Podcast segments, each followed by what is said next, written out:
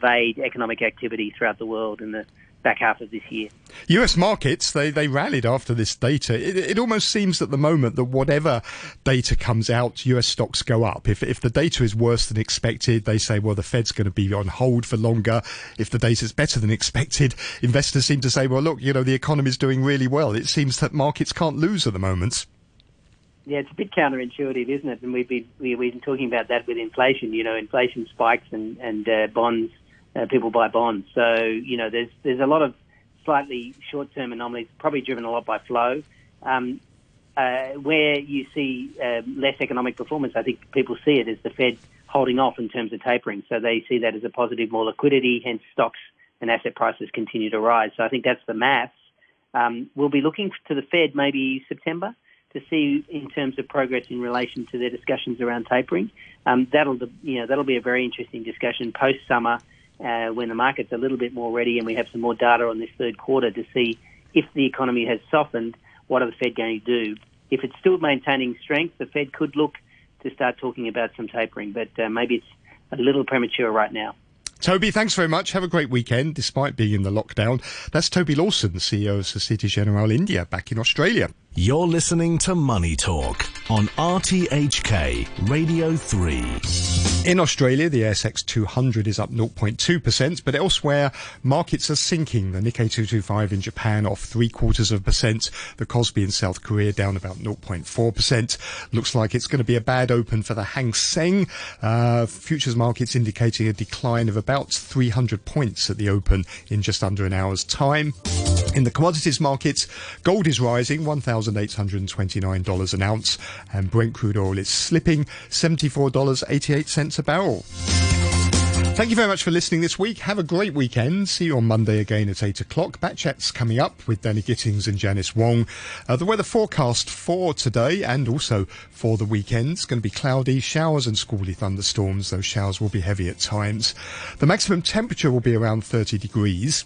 And then the outlook is for heavy showers with squally thunderstorms in the next couple of days. There is a thunderstorm warning in force and the amber rainstorm warning signal as well.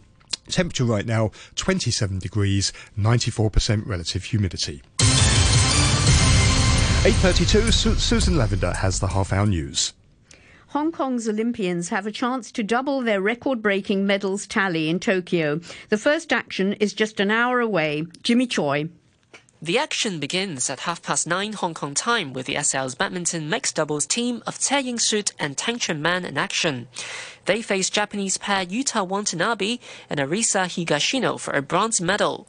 Just before 10, Hong Kong will hold its breath again when swimming ace Siobhan Haughey goes for glory in the women's 100 meters freestyle. Large crowds gather in shopping malls to see Haughey battle her way to silver in the 200 meters free on Wednesday.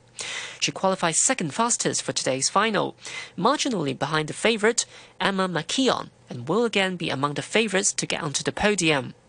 Hong Kong already boasts fencer Cheung Ka-long's gold, as well as Haughey's silver medal. Could it be four Olympic medals for the SL by lunchtime? Police say they're investigating booing of the national anthem at a Kwun Tong mall on Monday. It came during the broadcast of the medal ceremony for fencer Cheung Ka-long. Mainland authorities are stepping up work to control small coronavirus outbreaks driven by the Delta variant. The flare up began when nine airport workers in Nanjing tested positive last Tuesday. More than 170 cases have been detected in Jiangsu, while infections have spread to at least four other provinces. China analyst Mark O'Neill says officials are doing all they can. They've closed down residential areas in Nanjing. They have uh, closed cinemas, KTVs, gyms, uh, and people can only go to markets and shopping malls. It's banned long distance buses from leaving. Uh, taxis and other, pe- other vehicles that carry people are not allowed to leave the urban area and the subway line between the main railway station and the airport, that's been shut down. They're doing all they can to confine the outbreak to Nanjing city itself. But as we mentioned, there are cases already in other provinces. Russia has upgraded its capabilities on the International Space Station after its new Nauka module successfully docked with the ISS. Nauka, named after the Russian word for science, is intended to serve as a research laboratory. It should have launched in 2007 but was repeatedly delayed due to budget and technical problems. The news from RTHK.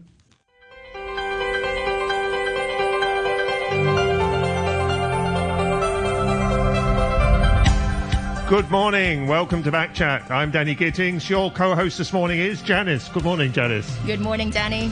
On this morning's show, we'll be talking mostly about climate change as the world reels from a series of extreme weather events and scientists in the Climate Change Advisory Group warn nowhere is safe from the effects of a warming planet. With record temperatures in many countries, extreme flooding in others, has the world entered a new phase of climate change?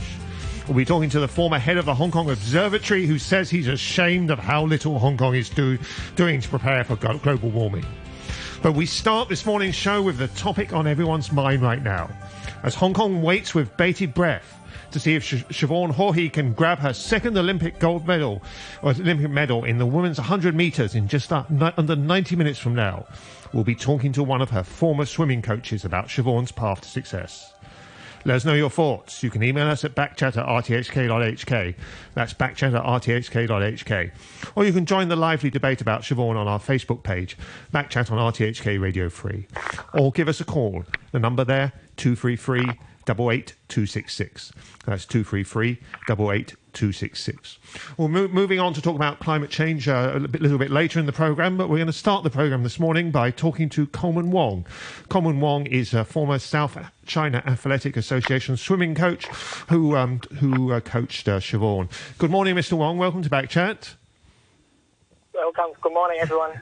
I just bring in a, obviously a lot of interest in Hong Kong right now about Siobhan, and um, including among our listeners, and uh, quite a few comments on our Facebook page. Just just, just bringing a few there.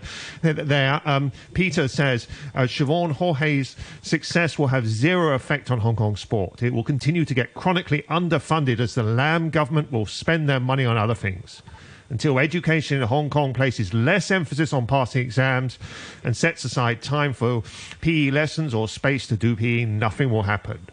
Will the Lam government make a pledge to ensure every kid in school can swim? And Adelaide says swimming skills are extremely important for children. Most states have a compulsory school swimming program in Australia. Swimming in schools is funded by the government. This program is designed to ensure children develop the required water safety skills before leaving primary school. I believe starting your child in lessons as early as possible and ensuring regular and consistent lessons until they are competent in the water.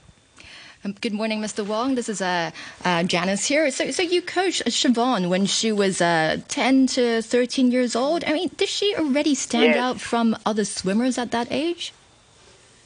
So at that time, she was good, but not that quite outstanding. But when I first met Siobhan, um, most of people, the local coaches told me, "Oh, Colman, you have a really young, good girl in my program." And, and I look at her and just say, "Yeah, she's good, but she's only ten years old. We never know what in the future." So, um, she's pretty average, like a little bit above average, but it's not really outstanding.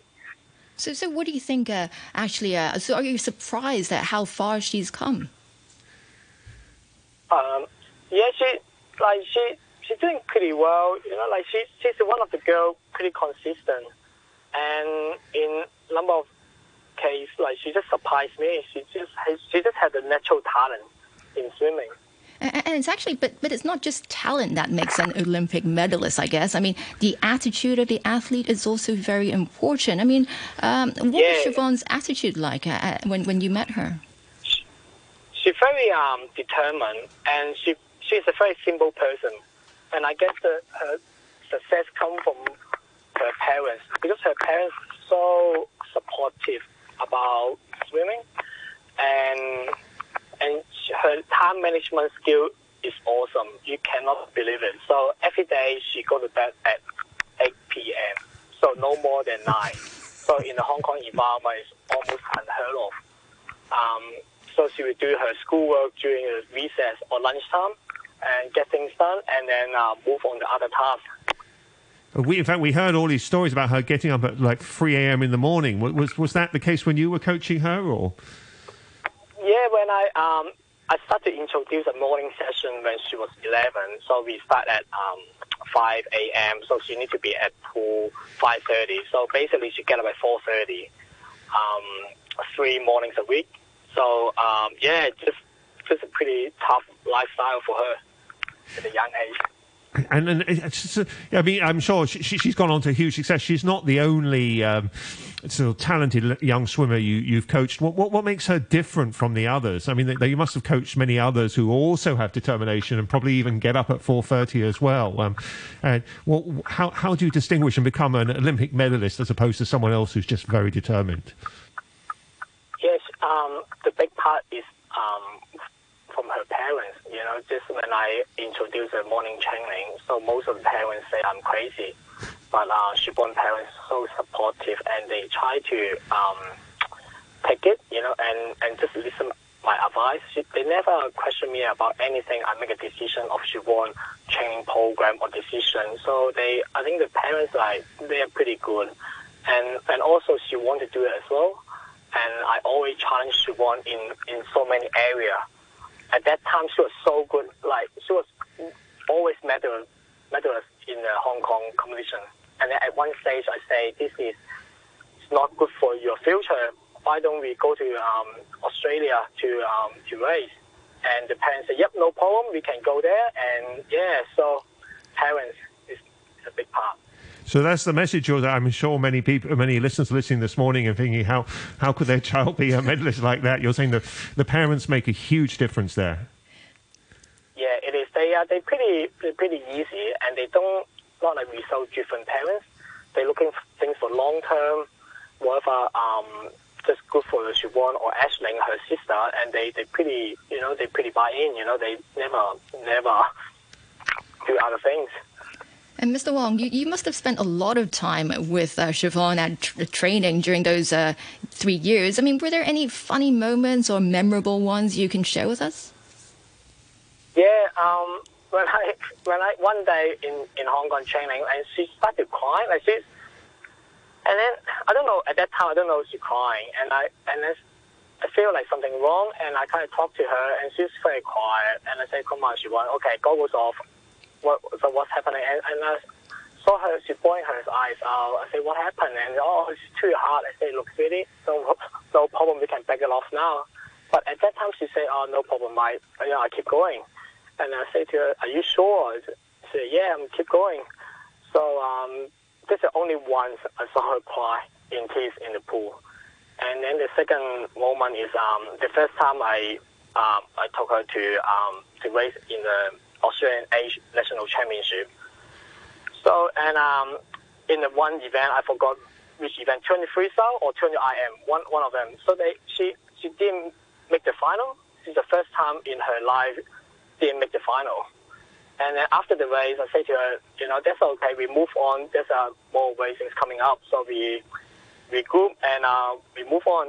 And I asked, are you okay? And she said, I'm fine. You know, I, I'm not that good. So I will go, I will work hard uh, when I back to training, and uh, I will come back next year. So yeah, it's pretty memorable. And, and what do you think of uh, Siobhan's excellent performance yesterday at the semi-finals for the 100 free? I mean, she actually broke her own Asian record. Yeah, I guess after 200 freestyle, she came second, and she just had that self-belief. And then in Olympic environment, I think self-belief coming first. Um, she just just try her best to to get in the final. You know, if she swims slow in semi, she probably miss out. So she knew she has to really put her foot down to to finish the race well. And I'm really explaining this morning. She may punch some ridiculous result. So. Ridiculous result? You mean ridiculously fast, right? Yep. Yeah, yep. I mean, she is. Yep. Uh, that's what she. Yeah, that's what she's strongest at, isn't it? It's the short distance. I mean, we all saw on Wednesday, didn't we, that she opened up a lead and then she lost it in the Yeah. literally the very last Yeah. moment. But today she's competing in 100 meters and then 50 meters. Yeah. If she can open up a lead, she has a good chance, doesn't she? Yeah, yeah, it is because her big competitor is Emma, Emma McKeon, and um, and I know her dad, Emma. Like, so he was my coach. back a long time ago when I was at uni. So, so Emma, like she missed out the um, gold medals in the 105. So he, she she got beaten by the um, the Canada girls and the Chinese. So this and and she desperate want that gold medal in hundred 103. So that's she got a fair bit stress on, like pressure on. But she won. She has nothing to lose. You know, she got second yesterday, and you know she will just go go hard, and hopefully Emma makes some mistake and she can she can take the win. And of course, the the uh, relay team have also, and uh, the Hong Kong relay team have sacrificed something for Siobhan, haven't Yeah. they? They gave up. Yeah. Their, what, what do you think of that? They gave up their chance to compete so that she could focus on these races. Yeah, I'm pretty sure the the coaching staff or the management team al- already um, discussed with this, and and in swimming it's quite um, it, it's not normal.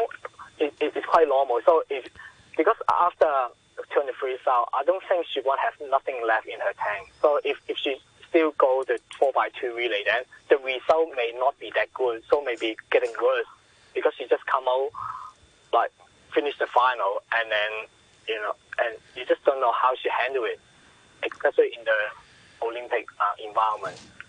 Now we're all rightly focused on Siobhan today, but are, are there more promising swimmers like this coming up in Hong Kong? I mean, is this going to be a one-off, or do you think it can pave a way for sort of a new era of swimming success in Hong Kong? I think uh, in Hong Kong, I uh, compared in Australia, I, I, I don't think there's uh, any difference between the Aussie kid and the, and the, the Hong Kong kid. I think the most different is, is the parents. So I think from after the, this Olympic, if more parents like, kind of like have a bit more positive view about sport, then I'm surely in the future there will be more swimmer like Siobhan can, you know, that good. Okay, thank you very much. Uh, we will let you, you we'll let you get off to uh, prepare for the big race, and of course, uh, Siobhan uh, are racing at nine fifty nine uh, now in j- only just over an hour from now. Um, you heard Colman Wong. Colman Wong uh, taught uh, Sh- um, coached uh, Siobhan Haughey from uh, ages ten to thirteen, a former uh, South China Athletes Association swimming coach. Um, if you have any thoughts on uh, the Olymp- Olympics or indeed on our main topic, which we're now moving on to, climate change, do email us at backchat at rthk.hk. That's backchat at rthk, or you can go to our Facebook page, backchat on RTHK Radio 3, and leave a comment there. Moving on, it has been a few weeks of extraordinary weather around the world. We've seen it in China. Well, of course, uh, China, there may have been other immediate causes with the extreme, uh, the extreme flooding, but we're also seeing extreme flooding in um, in um, in Europe, and we've seen record temperatures really everywhere from North America to uh, Siberia. Uh, so it really does. And of course, we had um, the uh, scientist in the uh, climate change advisory group coming out just yesterday saying that not literally nowhere on Earth is safe from the effects of a warming planet.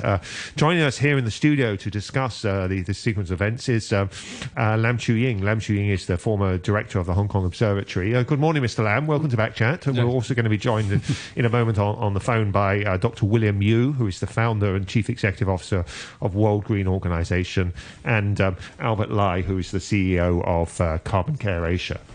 Uh, you, you're on record. Well, well, no, first of all, let's talk about the, the, the, mo- the most recent events around the world. Can, can we blame it all on climate change? I mean, they say the flooding in China and Zhengzhou was it was a, it was a consequence of poor urban planning and of a typhoon. So, uh, but is there a climate change element in there as well? Yes, there obviously is an element of climate change.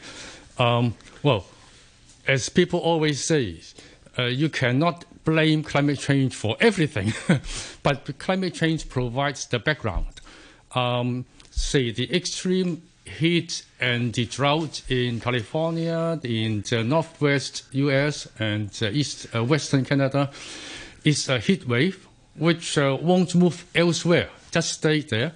And then you have the heavy rain in Europe. The rain just stay there and won't move away. Well, even if rain is heavy, if, it's, if it moves, then you don't get a rainstorm localized. Uh, and in Zhengzhou, it's the same. If, if the, the rain clouds were moving, then it would not be flood as severe as that. So basically, what we are observing is that uh, things are not moving very fast. And this is a more or less a direct consequence of a slower jet stream. Those of you who fly to Europe or the States, you would have heard of the uh, jet stream, haven't you? Yes. Um, well, the, the the interesting thing about climate change and the jet stream is that uh, with global warming, the jet stream would slow down. And once the jet stream slows down, things would have a higher tendency to, to become stationary and not moving. Then you have extreme heat occurring on consecutive days, and you have very heavy rain staying around the same place more frequently. So it is increasing the uh, frequency of extreme heat and extreme rainfall. Uh, this is an indirect consequence of the uh, warming, but it is a fairly firm, uh, uh, concrete result of uh, the decreased temperature difference between the equator and the pole, which is also a consequence of uh, global warming. So when you talk about the jet stream like that, perhaps that explains why the climate change advisory group said it, it, it, this can, or at least extreme weather events, can happen literally anywhere in the world now. Yes, indeed. Um, you see, uh, weather could become extreme once things are not moving and, and then stay around. Um, uh, in the old days, say in the mid latitudes in Europe or America, uh, you, you you could have rain uh, in the morning, sunshine in the afternoon. Uh, because things are moving, but uh, the once you stay around, then you have the rain all the time, or or the drought all the time. So, so what do these extreme weather events tell us about the seriousness of uh, climate change right now? Well, um, actually, the UN uh, Intergovernmental uh, Climate Change Group, yeah, IPCC. Ha- yeah, the I- IPCC. It has been warning people about much more frequent localized severe rainstorms on land. Um, and uh, it would naturally lead to more flooding. Uh, and then one other thing which people rarely realize, and that is the increasing degree of urbanization uh, increases the risk of severe rain in, in big cities, in big pieces of concrete. And where you have concrete, water can't go away. So uh, wherever you have big cities, especially if your city is in low-lying areas, then you have to be much more better prepared for, for flooding in the coming years.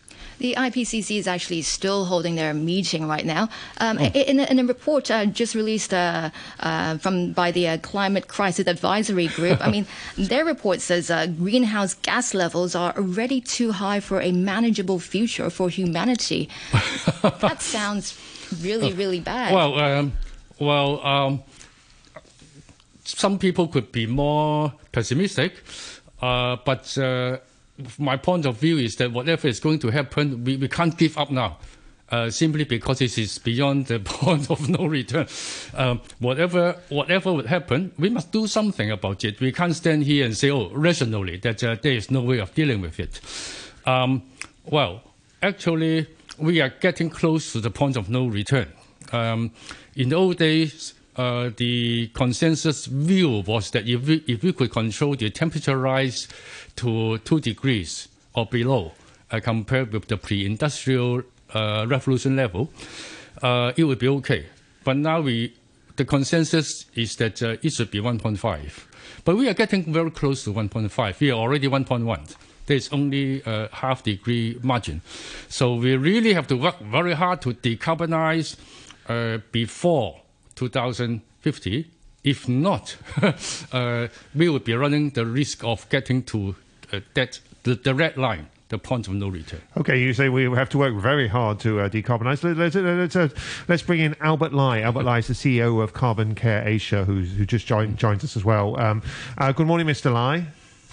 Hi, good morning. So, are, are, we really reaching this irreversible point, point in terms of climate change?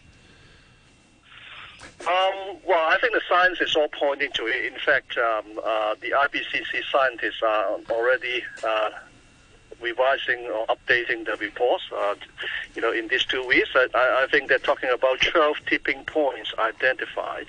I mean, beyond which, I mean, we are in really big trouble. I mean, some of the tipping points are like, for example, polar ice caps melt and and, and the uh, the problem with the tundra and so on, um, methane emission from the tundra. So, so all these are pointing to, to the need for bold action.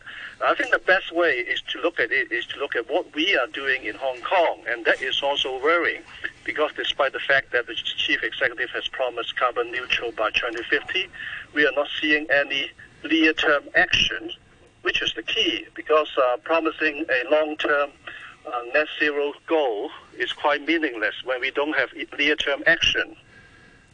Well, what do you think Hong Kong should be doing, uh, uh, more specifically? Well, I mean, there are lots of things we, we can do. I mean, for example, uh, talking about electricity grid, I mean, uh, that's the latest technologies in relation to offshore wind farm, for instance. I mean, there's local renewable energy. I mean, we're not even doing anything of it. We're not even seeing any plan uh, apart from a, a kind of uh, uh, a project that's been approved 10 years ago, but no action has been taken. I mean, studies are showing that, in fact, offshore wind farm can supply the bulk of electricity we need in Hong Kong, but we are still relying primarily uh, on um, fossil fuel uh, uh, energy for power generation. And the other thing is adaptation. I mean, when you know we haven't even seen any single initiative by the government, you know, to you know to handle the uh, the kind of uh, sea level rises, you know, that we will be seeing. We are talking about meters of sea level rises. Uh, meters of not meters, meters. meters of sea level. I mean, that, that means that parts meters of, of sea level. That, exactly. I mean, because of the tipping points. I mean, this is what we need to plan for. And, and, and I mean, you look at Singapore. Singapore has already uh, gone for you know serious actions uh, about coastal, uh, what they call a coastal defense structure. Mm. I mean, we have nothing like that here to, to in Hong Kong, and that is very worrying. Are, are, you saying parts of Hong Kong will become uninhabitable then, if you can meters of um, sea rising? I'm afraid that you know that has to be the conclusion if any of the tipping points are reached, right? I mean, we are talking about a significant uh, uh, shift in terms of uh, population uh, settlement. Uh, you, you, you just look at what happened in Henan. I mean, the uh, I mean, the, the, disaster there is about flooding, not sea level rise, but you can see the flooding that affects the, uh, uh, know, underground tunnels, I mean, the railways, and so on. I mean, what if this happens in Hong Kong? I mean, how can our MTR cope with uh, uh, disasters like this? I mean, this is unimaginable. You're quite right. I mean, what we saw in, in central China, bring, I mean, the flooding in in the underground brings brings home the sort of the dangers of anything underground. Are you saying there'll be a future where we literally can't use the MTR in parts of Hong Kong? Now, if anyone is in doubt, I would invite you to take a look at the website called Climate Central. Uh, they have uh, some visual models showing that, you know, when we are talking about meters of sea level rise, you know, which part of Hong Kong will be underwater. And that includes quite a few of our MTR stations right? Just imagine, even if one MTR station is submerged, can the MTR be used at all? You know, how many people, you know, will die inside the tunnels if the trains are running? I mean, all these are, are, are yeah, I mean, it may sound very alarming, but the fact is that, you know, this is really becoming real you know, more real every day. you talk about population relocation. I mean, in other countries like the US, there's plenty of space to relocate people. But I mean, Hong Kong, um, unless you talk about relocation into the Greater Bay Area, there's nowhere for people to go. well, it could be the other way around. I mean, it, I mean, the Greater Bay is actually very prone to uh, sea level rise. I mean, Shenzhen and Guangzhou are one of the two most vulnerable cities in terms of uh, you know you know dangers to sea level rise. So we will be talking about you know having to accommodate uh, climate refugees into Hong Kong, not out, you know not moving out of Hong Kong. So can Hong Kong cope with that? I mean, we haven't seen any plan by the government. Um, so I'm I'm hoping that. Uh, uh, you know, they would not just uh, promise a long-term target, but really uh, tell us what sort of short-term action they're doing. Okay, thank you very much. Uh, that was Albert Lai, uh, CEO of Carbon Care Asia. And we're going to continue the discussion after about climate change after the news. My apologies to Dr. William Yu, who's with us, who we haven't got to yet, but we'll be going to uh, Dr. William Yu, uh, founder and chief executive officer of World Green Organization, right after the news. Also, still with us here in the studio, uh, Lam Chiu-ying, the former Hong Kong Observatory director. If you have any thoughts on this or indeed any other topics, do email us at backchat at rthk.hk. That's backchat at rthk.hk. And you can go to our Facebook page page, backchat on RTHK Radio 3, and leave a comment there. A couple of comments um, on climate change. Indeed, uh, Dan saying uh, simply there is no climate change. So there's still some people who um, say that there is no climate change. Uh, if you've got any, any other comments on that topic, please do, do join the discussion there. The weather forecast cloudy with showers and squally thunderstorms. The showers will be heavy at times, maximum temperature around 30 degrees. Currently 27 degrees, relative humidity 88%. We'll be back in three minutes. RTHK. Welcome back to Backchat. I'm Danny Gittings, your co-host this morning, Janice Wong, as we um, continue the discussion about uh, climate change in Hong Kong and indeed around the world on the back of the extreme weather events that uh, we've been seeing in several parts of the world and predictions that uh, Hong Kong is doing not nearly enough to prepare for them. Our guests, as we continue the discussion, um, we have here in the studio with us Lam Chiu-ying. Lam Chiu-ying is the former Hong Kong Observatory Director, and on the phone we have Dr. William Yu, uh, former founder and Chief Executive Officer, World Green Organization. Uh, uh, Doctor, Doctor Yu, let's go to you first. Sorry, we didn't bring you in before the news. Um, how alarmed, uh, first of all, are what you've been seeing around the world in um, recent weeks and uh, about whether, I mean, people saying we're entering a new phase of climate change here? Um, I, I, think um, it's hard to link uh, the single extreme incident with climate change, but definitely climate change serves as a background, you know, to accelerate all these uh, phenomenon, uh, including the uh, the uh, extreme, the severe weather incidents.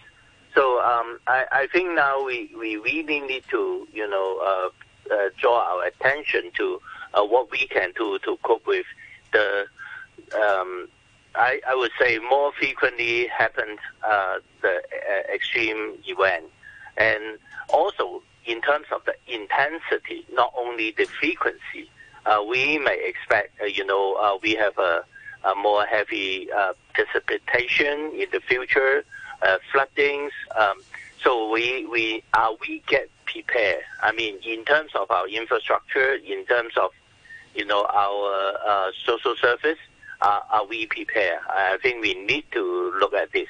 Actually, back to a few years ago, when I look at the climate change, some kind of modeling research, they already have different types of forecasts. For example, the, the, the heat wave will hit seriously the central United States, all this.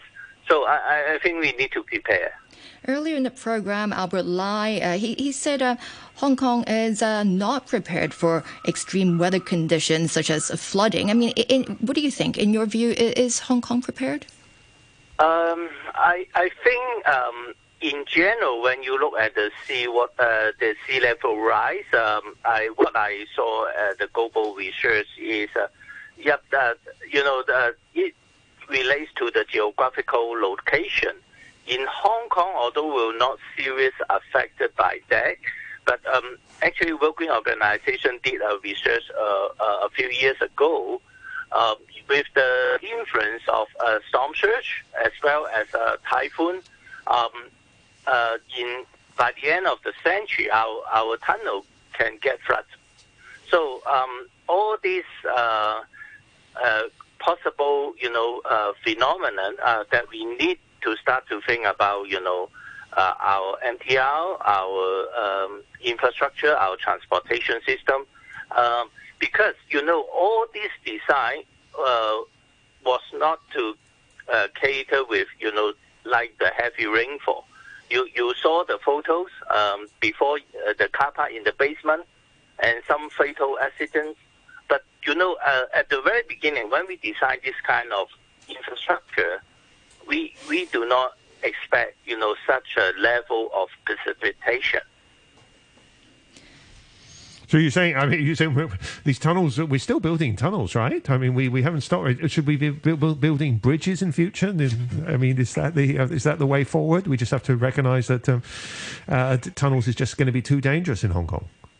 Um, I, I, think like uh, the drainage uh, service department or, or other department, they, they already start to look at you know all this uh, new infrastructure uh, you know, the pipeline that, that, that can cope with the new, you know, forecasted uh, um, rainfall level. Uh, because some research already show, you know, in, in uh, kind of Asia Pacific, uh, the rainfall could increase by 30 percent.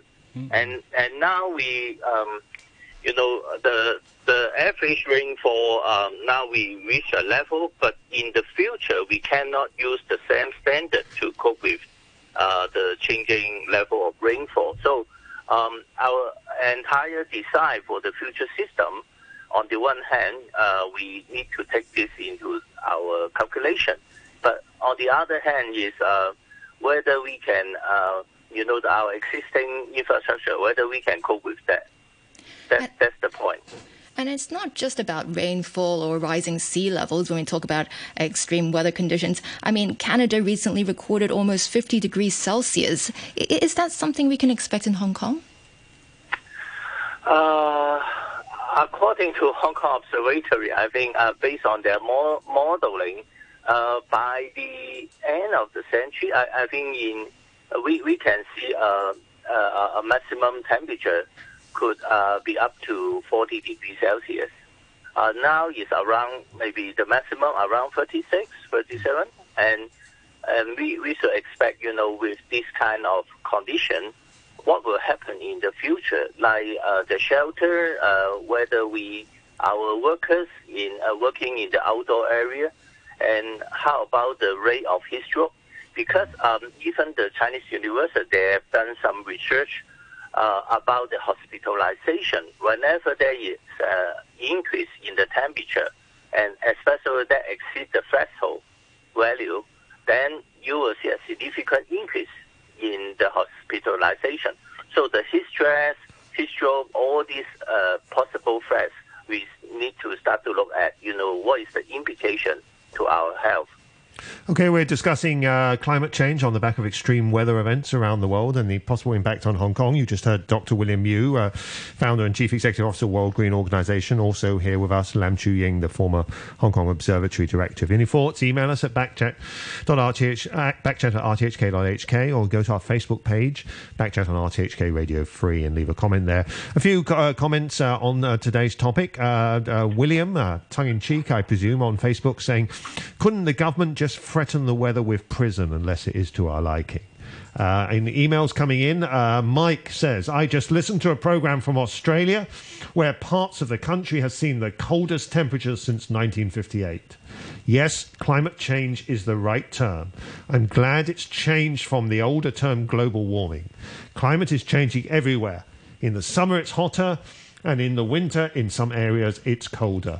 And a question to our guest uh, from S. Um, S says, could the sea level rises be partly due to land reclamation in uh, coastal areas? Um, uh, Lam or what would you say in response to that question about effective reclamation? Well, the, the amount of soil we throw into the sea is so tiny compared with the total volume of the sea.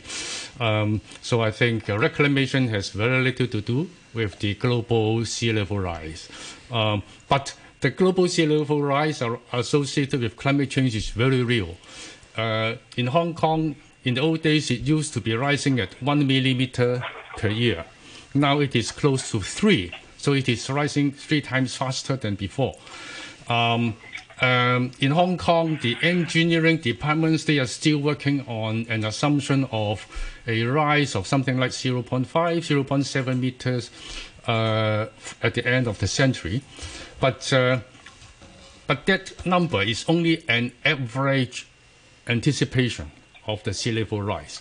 Uh, in terms of disaster preparedness, you don't prepare for the average. You prepare for the extreme, the, the probable extreme. So um, uh, even if uh, we, we, we ignore the coming as- assessment in, in a few weeks' time, the, the last assessment says that uh, based on the last assessment of the IPCC, there is a 1% chance of rising by 1.4 meters. Uh, and, and, and from my point of view, if you are preparing for the future, preparing for future disasters, you don't prepare for 0.7, you have to prepare for 1.4 meters. Um, according to the observatory, based on the latest uh, uh, uh, sea level observations in typhoons, what used to be a once in 50 years event will become an annual event by the end of this century. So sea level rise and flooding due to sea level rise is a serious matter for Hong Kong. Uh, I would like to invite the listeners to, to, to, to think about the northwestern part of the new territories, which is, you know, it, it, we are now seeing fish ponds very low. And, uh, and so this would be the place that would be flooded first. Unfortunately, I, I see building developments coming into this area. So I'm really worried about the uh, increasing population in highly threatened places in Hong Kong. Uh, I really would invite people think before they buy any property in that area. Um, uh, and one other thing, one other observation of mine, and that is the Singapore government has committed a fund of 500 billion Hong Kong dollars for coastal defense works uh, uh, uh, in, in case the sea level rises. But in Hong Kong, we are, we are planning to spend more than this amount of money to build an artificial island. Uh, so it is going against the tide. We are creating a new danger, which doesn't exist before. So I, I, this is a very big contrast in how governments see, see the future. One government is spending money to, to, to try to uh, uh, prepare for the future sea level rise, but the other, but the other government is building something for the sea level, for the sea to flood. so this is something we should really think about. Earlier, Albert Lai he says that with the sea level rise, um, some parts of Hong Kong may become inhabitable, yeah. and you're saying something similar. How, how, many years will that take? I mean, for for, for something like that to happen? Well, um, we have been thinking about the end of this century, um, so it is 80 years from now. Uh, and for those who are 20 years old or young, they, they probably will see that. And if you are buying property you really expect your children or your grandson, grandchildren to be able to live in the property. So uh, looking ahead 80 years is, is not really that, that long, uh, uh, I mean that, that, that much uh, ahead. Um, I really think that this government and the people of Hong Kong do think about the end of this century. Okay, uh, let's bring in another comment from a listener, which uh, I suspect uh, um, Mr. Lam, you, you agree with very strongly. Uh, Richard II says one of the biggest problems in encouraging change in behaviour is there's almost no mention of this topic in the media. For example, in today's news, there is no mention of the latest report with a new report being published almost weekly. The latest report that presents overwhelming evidence of, ha- of the hazards of climate change poses. Why? If the style of questioning that I'm listening to on Backchat is an example, there is little interest, knowledge, or belief in this problem. Is this real should not be a question. Of course it's real. A lot more real than Sky Fairies. The discussion is on the discussion is on is Hong Kong prepared as if the issue is to build higher walls. Yes, we do, but uh, but we need to act to stop it getting worse. This is far more important and the utter lack of interest in decarbonising Hong Kong is terrifyingly evident of the ignorance or idiocy that exists here and in many other places. Dr. Lam says he's ashamed of the lack of action here.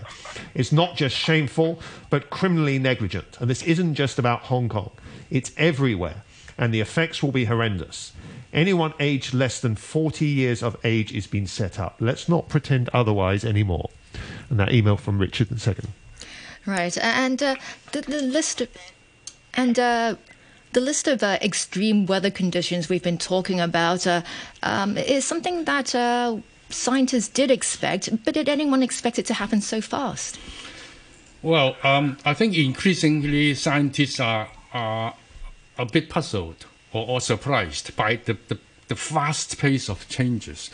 Uh, well, you see, it, Uh, one or two decades ago, we are mainly focused on a, a, a gradual rise in temperature, only to only two degrees by the end of this century.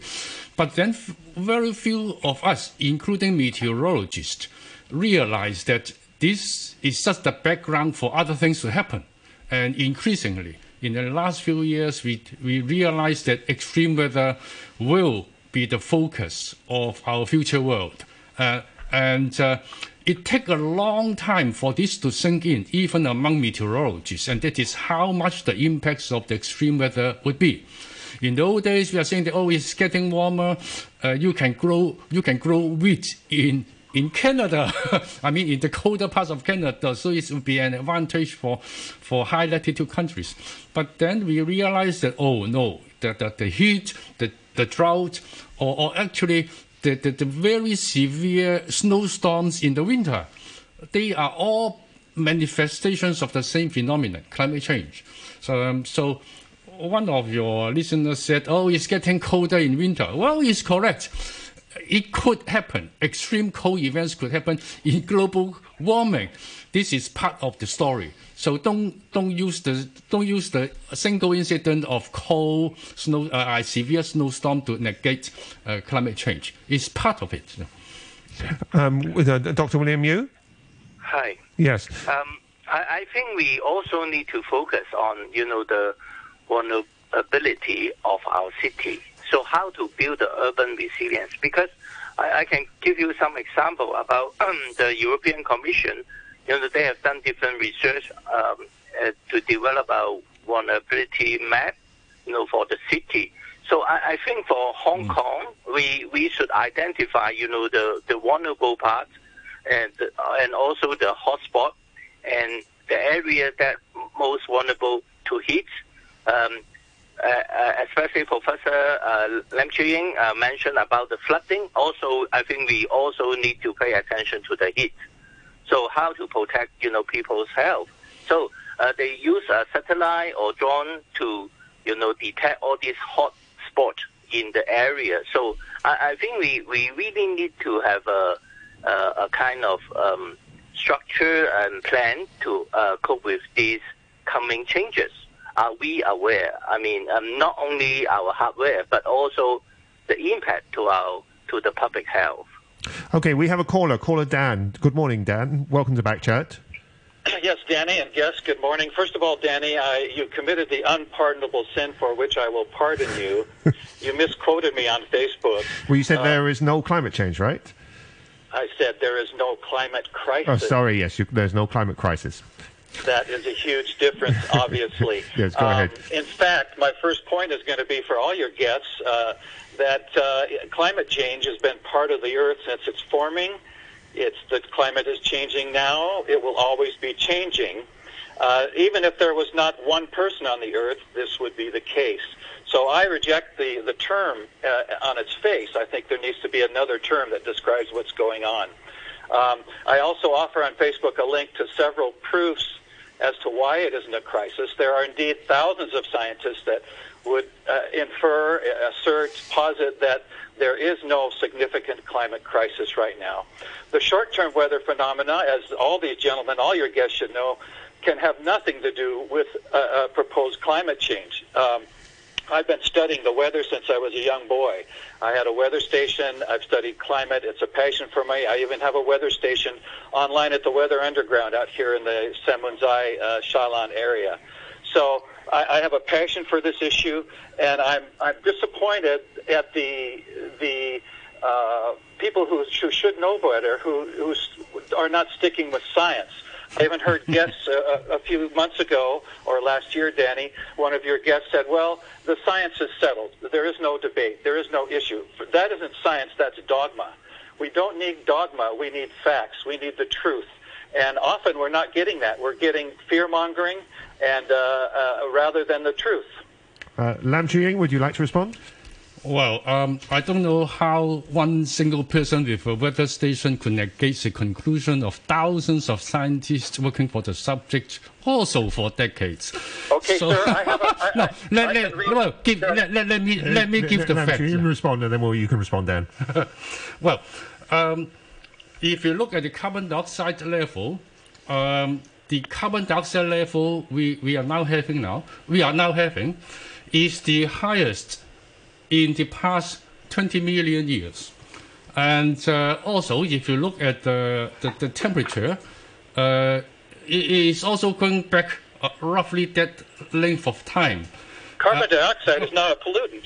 The no, plants love it.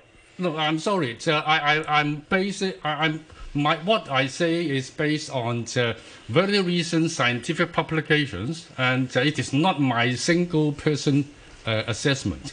And uh, the most author- authoritative assessment comes from the Intergovernmental Panel on Climate Change, which is a UN agency. UN uh, agency. And uh, you can't choose not to believe a, a, a UN agency supported by thousands of scientists, but instead believing in one or two or ten or thousands. I don't know. Okay, here's Yeah. okay. Here's 500. Here's 500 scientists from September 23rd, 2019. A global network of more than 500 knowledgeable and experienced scientists and professionals in climate and related fields signed a letter to the United Nations General Secretary insisting that quote climate science should be less political, while climate policy should be more scientific. Scientists should openly address the uncertainties and exaggerations in their predictions of global warming, while politicians should dispassionately count the real benefits as well as the imagined costs of adaptation to global warming and the real costs as well as the imagined benefits of mitigation. So there are lots of people who disagree. And the, the bottom line to me, uh, and I, I'm not just one person, I've studied and read a lot about this issue. It's not just me. The, the, the thing is, we don't know what we don't know about climate change. No, I'm Right? sorry. We do know what we know, and uh, human beings being a rational uh, collective of intellect with pe- people with intellectual faculty, we have to make decisions based on data, based on fact, Okay, based Dr. on Lai. knowledge, based on wisdom, and uh, Dr. Lai, Dr. Lai, can you tell me what the weather will be uh, a month from now on August 30th here in Hong Kong? No, you, I, I know what you are talking about. Um, you see, it, when we are going to long term, uh, we it, actually the prediction is very simple. It is not as complicated as you think. If there is small carbon dioxide in the atmosphere, the greenhouse effect is there, and we can calculate the heating effect of, of that phenomenon. And then the result is very obvious. Temperature will rise. Um, it is a totally different story, totally different thing from forecasting weather for a single day 1,000 years from now. So it is a totally different subject, and uh, you can't mix up the two. This reflects how you don't understand the science. I'm Uh, sorry. no, I, I do understand. The reality is that no scientist on the planet can tell anyone, any of us, with any credible probability whether the climate in year 2030 or 2050 would be cooler or warmer than today. I, I'm sorry. Nobody can I, say that. I choose to differ. We know very well how the gen, how the global mean temperature will change in the next couple of years. It is very certain. It is not as if Uh, okay, what if we had not a so major, what if we had a major volcanic eruption? A major volcanic eruption that lasted, let's say, for nine months or a year, that cooled the Earth. It totally throws the model you're talking about out the window. And also, how do you Oh, test sorry. whether your model is Sorry. correct? even the even the volcano Pinatubo, which was very strong, the effect disappeared in a, a year or two. So a, a single volcano eruption won't change the story. I'm sorry, this is the fact. Okay, How do you know your, how can you happened test? before, you know, in uh, uh, Uh, William Urias. 1814, those in uh, Indonesia, the volcanic eruption that really caused the temperature down.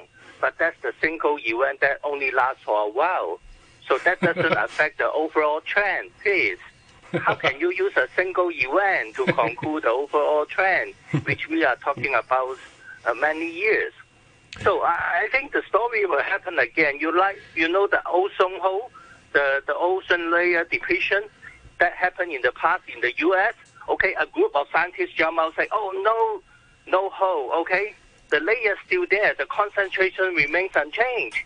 But after many years, when we have satellite, you know, technology, then they start to discover, whoa, a big problem.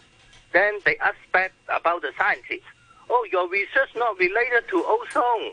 Come on, how can you, you know, witness um, in in in the cabinet to say, okay, there there is no hole. Okay, so that always happen again. If you choose not to believe in climate change, that's fine. That's your own personal choice. But I think uh, based on the reputable scientists, over thousand, you know, uh, with all these international uh, expert, I, I, I will choose to believe. Okay, we're going to have to uh, draw it to close, but let's give, give the last word to our listener, Dan. And before I, I do, um, you have a supporter, Dan. Uh, Rick has emailed to say, I agree with the caller. Climate crisis is an, excu- an excuse for a further tax grab. Um, Dan, your closing Okay, let me just let, let me just quote, quote Richard S. Lindzen. Richard S. Lindzen is an atmospheric physicist and former professor of meteorology at MIT in the USA. Here's the quote Global warming is about politics and power rather than science. In science, there's an attempt to clarify. In global warming, language is misused in order to confuse and mislead the public. The misuse of language extends to the use of climate models. Okay. Advocates of policies allegedly addressing global warming use models not to predict, but rather to hmm. justify the claim that catastrophe is possible. So that's my point. It's become too politicized. It's become dogma. It's I, become I almost can a also quote, you know, from from my from my university, the Cambridge University's professors, they also choose to to to provide evidence and you know participate in this uh, meaningful research. They they they don't ha- hold the same views with the MIT professors. Okay, we're going to have to So call. call- Yes, we'll have to call it a close to discussion there. Thank you very much, Dan, for calling in and uh, livening up the debate. And thank you very much indeed to our guests uh, here in the studio, uh, Lam Chiu-ying, the former Hong Kong Observatory Director, and you also heard on the phone Dr. William Yu, Founder and Chief Executive Officer at World Green Organization. Let's try and squeeze in uh, some uh, comments um, from listeners before we go. Uh, Peter, climate ch- an email titled "Climate Change Doom." Says supposedly there is a new dawn in climate policy as the US rejoined the Paris Agreement. Not much has changed. Things have gotten worse, actually. The United States under Joe Biden has doubled down on the absurd narrative that the United States has the national capacity and moral stature to lead the world's response to climate change. Let me dismiss this with claim with a few words.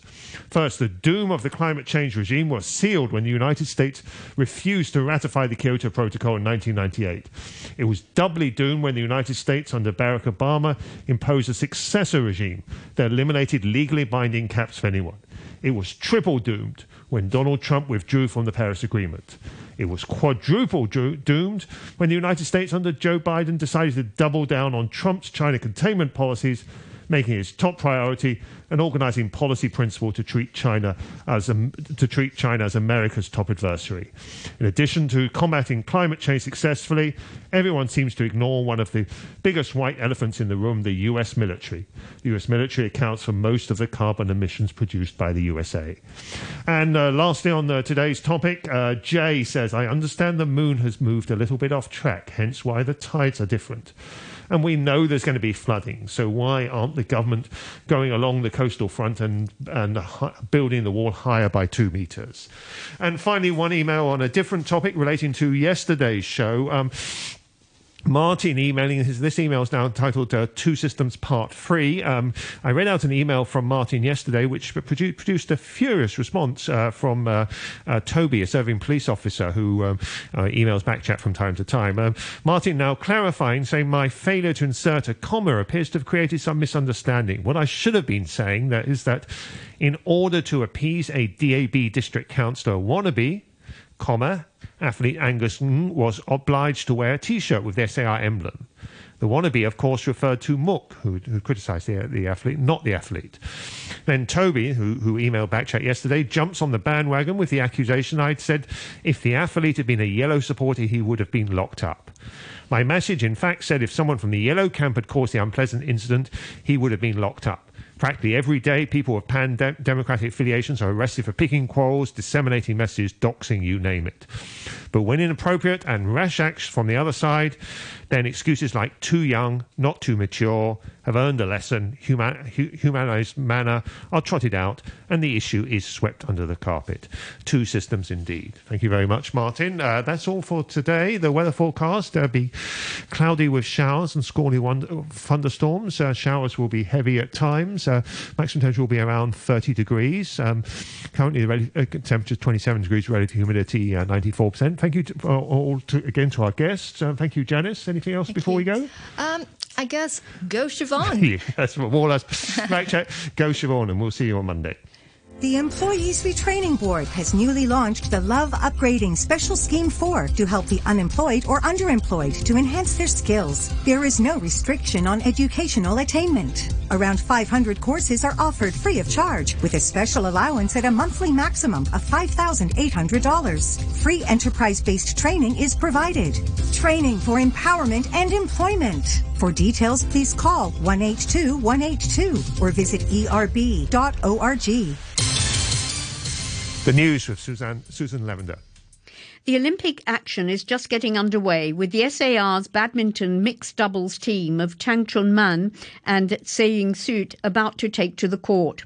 They face Japanese pair Yuta Watanabe and Arisa Higashino for a bronze medal. And just before 10, Hong Kong will again hold its breath when swimming ace Siobhan Haughey goes for glory in the women's 100 metre freestyle. The first person in Hong Kong to be found guilty of national security security offences will find out his sentence this afternoon. Tong Ying Kit's defence counsel called for leniency, saying what the 24 year old did was stupid, but only intended to mock police. And President Biden has told millions of American government workers and contractors to be vaccinated against coronavirus or face compulsory testing and other restrictions. The announcement follows a renewed rise in COVID infections fueled by the Delta variant. The news from RTHK. Stand by for the brew. Uh, sociology prof from the University of Set and Costume Design, great interpreter of Beethoven, as well oh so shy quiet and retiring doggy counts co-founder of Rockefeller Records. Hello. This is really for adults, it's not really for kids. Yeah, well, it's fun, you know. Decipher what's happening behind the myth. Good morning. In-depth interviews and also observations. Absolutely no way. On your radio and live online, this is The Morning Brew.